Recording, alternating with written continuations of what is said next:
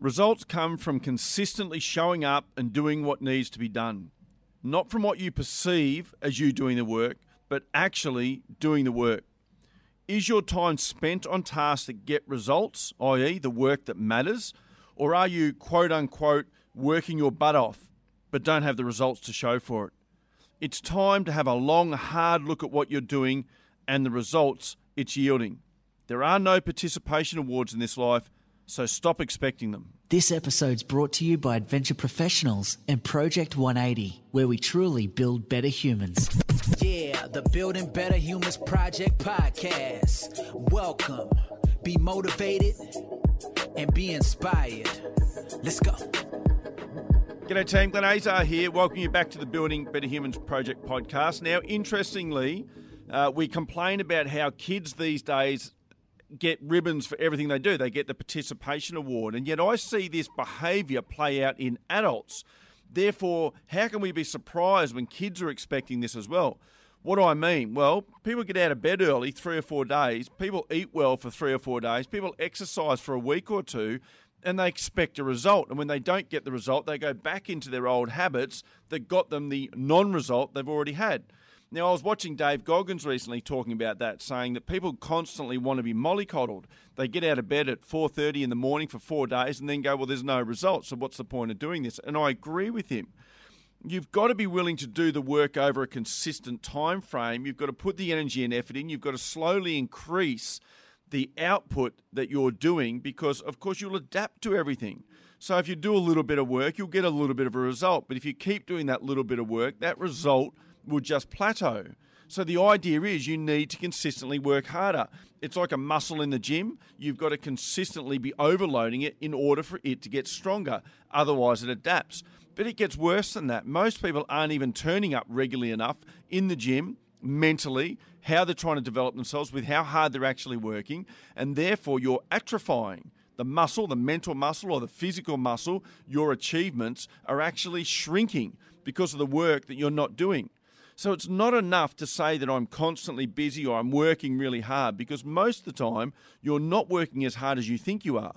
You're not working as hard as your perceptions are telling you you are, or you're not getting a result from the hard work. Therefore, you're not doing the work that matters.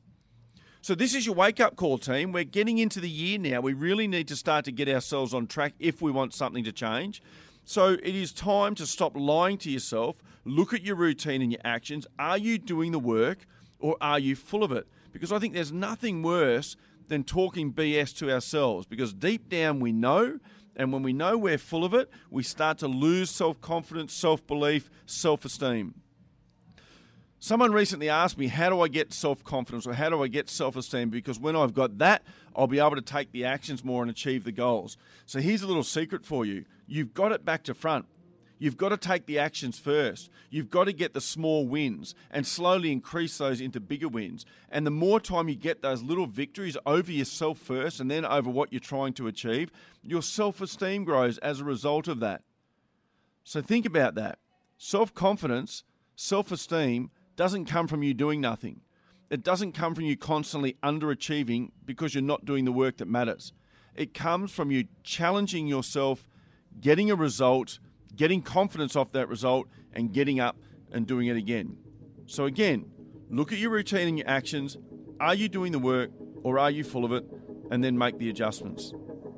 Thanks for listening to this episode of the Building Better Humans podcast with your host, Glenn Azar. For feedback, to stay up to date, or go back and find an old episode, head over to our new home, 180.net.au. Yeah, the Building Better Humans Project podcast. Let's go.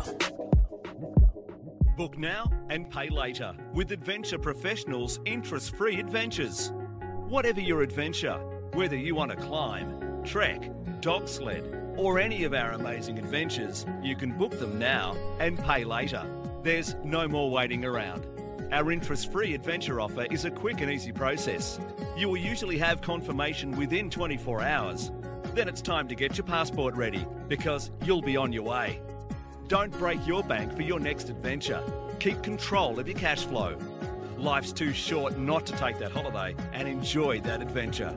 Contact us and let us help you out. Info at adventureprofessionals.com.au.